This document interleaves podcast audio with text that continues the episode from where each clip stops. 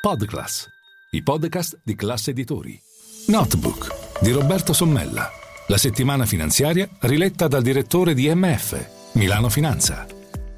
Buongiorno, bentrovati, questo è Notebook e io sono Roberto Sommella. Il problema non è come riformare il reddito di cittadinanza, ma in che modo preservare il reddito da lavoro minacciato dalla crisi, dall'inflazione, dalla forza dell'automazione nei processi produttivi. Le prospettive per il lavoro sono molto più cupe di quello dello strumento con cui il Movimento 5 Stelle voleva cancellare la povertà, rivelatosi poi per quello che doveva essere, un provvedimento tampone che non cancellava la povertà e non creava occupazione. L'attività su cui è fondata la Repubblica e la sua tassazione non è però in cima alle priorità, almeno per adesso, della riforma fiscale appena parata nel suo schema di base dal governo, nonostante la Premier Giorgia Meloni e la sua antagonista, la neosegretaria del PD Elish Line, si siano confrontate proprio su questo tema alla Camera dei Deputati. E nonostante sia evidente che in Italia l'occupazione la creano le piccole e medie imprese, di fatto vessate da fisco e burocrazia. Da tempo la lotta alle disuguaglianze e la redistribuzione del reddito sono al centro del confronto politico, ma poi le ricette per affrontare quei temi, a cominciare dalla leva fiscale e contributiva, restano sul portone di Palazzo Chigi. I governi si affannano a gestire i processi globali e le innovazioni dei processi produttivi con strumenti troppo antichi. Tali processi sono calati in una situazione in cui la tecnologia prende sempre più piede e modifica non solo i rapporti di forza tra imprese e la sana e prudente gestione di una banca,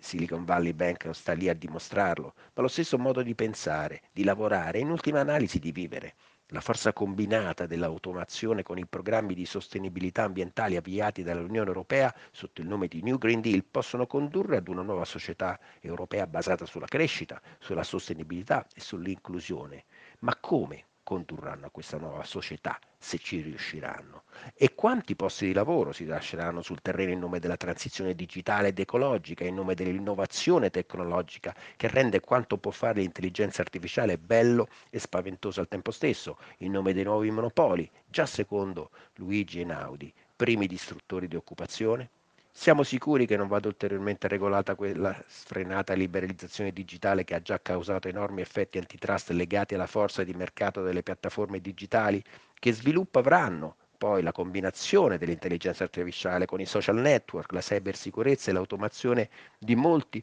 processi produttivi sono domande che tutti i governi europei, compreso quello italiano, a cominciare dal vice ministro Maurizio Leo che ha firmato la legge delega di riforma fiscale devono porsi, soprattutto nel momento in cui essi sono distratti dal ritorno del Novecento, deflagrato con le bombe di Vladimir Putin in Ucraina e con una nuova potenziale crisi finanziaria di origine bancaria. Nel mentre si oppone un'alleanza atlantica all'avanzata russa sul fronte orientale, sul fronte occidentale non ci si accorge che un nuovo nemico è alle porte. Non ha però le sembianze di un soldato di un virus, ma reca i connotati di un chip che esalta la realtà virtuale, il metaverso, dove potranno sprofondare i milioni di disoccupati creati dal nuovo modello di sviluppo, privi di un reddito e anche degli stessi redditi e diritti di cittadinanza, a meno che non ci si preoccupi di creare una nuova dimensione che aggreghi tutte le istanze ambientali e dell'innovazione tecnologica con la capacità però di creare nuova occupazione, nuovi mestieri, nuova artigianalità.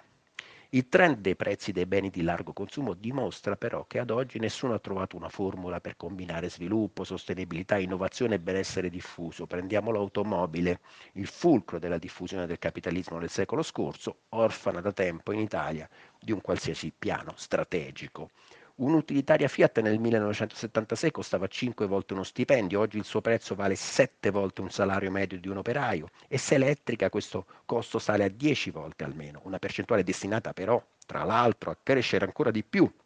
Nel 2035 se passerà davvero la direttiva sull'auto green, diventando poi il simbolo di un bene che da largo consumo si trasformerà in un prodotto di lusso l'automobile non sarà più del popolo, che in larga parte rischia di restare a casa in attesa di sapere quando potrà accendere la sua stazione di giochi virtuali per fingere di continuare a guidare vetture costruite ormai solo per ricchi e quando le fabbriche saranno ancora più automatizzate costerà meno il lavoro prodotto dal robot che quello effettuato da una persona. La transizione ha infatti già un suo costo sociale perché nel mondo occidentale, in Italia, ad esempio. La tassazione media del lavoro si aggira sul 25%, mentre quella sull'innovazione tecnologica rasenta lo zero, contribuendo alla crescita del capitale in sostituzione del lavoro medesimo e alla sostituzione degli operai con le macchine di nuovo brevetto. Occorre dunque chiedere e chiedersi che effetti concreti avrà sulla società industriale la nuova rivoluzione in corso dell'IA e della robotizzazione. Sarà la benzina di un nuovo modello di sviluppo un percorso pericoloso di distruzione di valore? L'Unione Europea sta provando a rispondere a tutto ciò con quello che la rende diversa dalle altre potenze mondiali che usano la forza militare e il commercio per imporsi. Su questo lato dell'oceano si usa la legge, la difesa dei diritti umani e della libertà. Per questo Bruxelles sta provando a irretire le potenze digitali con un paio di regolamenti sulle piattaforme e sui contenuti che vi si veicolano il Digital Market Act e il Digital Service Act, nel tentativo di non dover arrivare al gesto estremo, quello che tutti già in qualche modo paventano o auspicano a seconda che si trovino da, da una parte davanti o dietro uno schermo, il bando dei social network. Prima magari toccherà a TikTok, poi toccherà a Facebook e Instagram in una escalation dai contorni autoritari ma la Commissione europea nel promuovere la nuova era non coglie i rischi insiti a questo nuovo regime, che non si cancellano soltanto con leggi antimonopoli. Senza un vero nuovo piano di sviluppo che vada oltre le buone intenzioni del New Green Deal dell'Unione Europea, il futuro che attende milioni di lavoratori è molto incerto, perché dipende dal livello di consapevolezza che i governi occidentali devono avere riguardo il passaggio epocale che si prospetta, un futuro con sempre più capitale, sempre più automazione e sempre meno lavoro tassato, come si fosse ancora nel secolo scorso. Questa non è una visione tecnofobica, perché ogni invenzione disruptive comporta distruzione di valore e creazione di nuove opportunità, come ha insegnato Joseph Schumpeter. Ogni grande trasformazione ha comportato vincitori e sconfitti, ma mai come oggi secondi possono essere miliardi di persone senza un'azione decisa da parte di chi li governa. Nel Novecento sono stati inventati l'auto, la radio, la televisione e internet. Nel nuovo millennio le grandi aziende hanno le sembianze di uno smartphone o di una vettura elettrica totalmente integrata, come nel caso di Tesla. Tesla e device si combineranno a loro volta